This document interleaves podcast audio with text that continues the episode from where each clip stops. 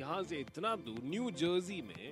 विजेंद्र भाई ने कमाल किया सो so, अभी थोड़ी देर पहले जिस लैंड इन लंदन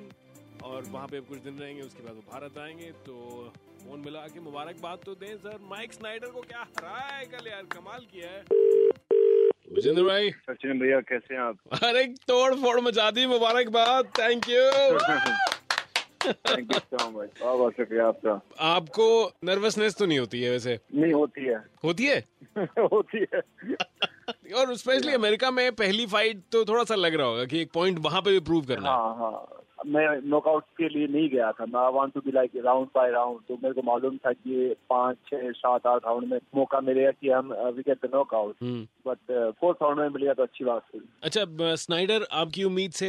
ज्यादा अच्छा खेला कम क्योंकि स्नाइडर की स्टेटमेंट पढ़ रहा था उन्होंने कहा कि "अ, मुझे जितनी उम्मीद थी विजेंद्र की तैयारी और टेक्निक म, उससे कहीं बेहतर थी जो मैंने एक्सपेक्ट किया था कि मैं आज दूसरे राउंड तक मैं ले लूंगा उसको हम्म। थर्ड फोर्थ तक लेकिन जो उसके वाइल्ड पंचेस थे आई थिंक उससे मेरे को थोड़ी सी प्रॉब्लम हुई हाँ वो मुझे थोड़ा सा डेस्परेट लग रहा था ही wants to try to knock out ना कोई भी एक मौका मिले और एक कनेक्ट हो गया बिकॉज ग्लव साइज आपको मालूम है कितना हाँ। It's like very small size तो अगर एक पंच भी लग जाए ठीक से you are on the floor तो बट मैं देना नहीं चाहता था कि उसको कोई ऐसा मौका मिले और यहाँ की कब बस पकड़ रहे हैं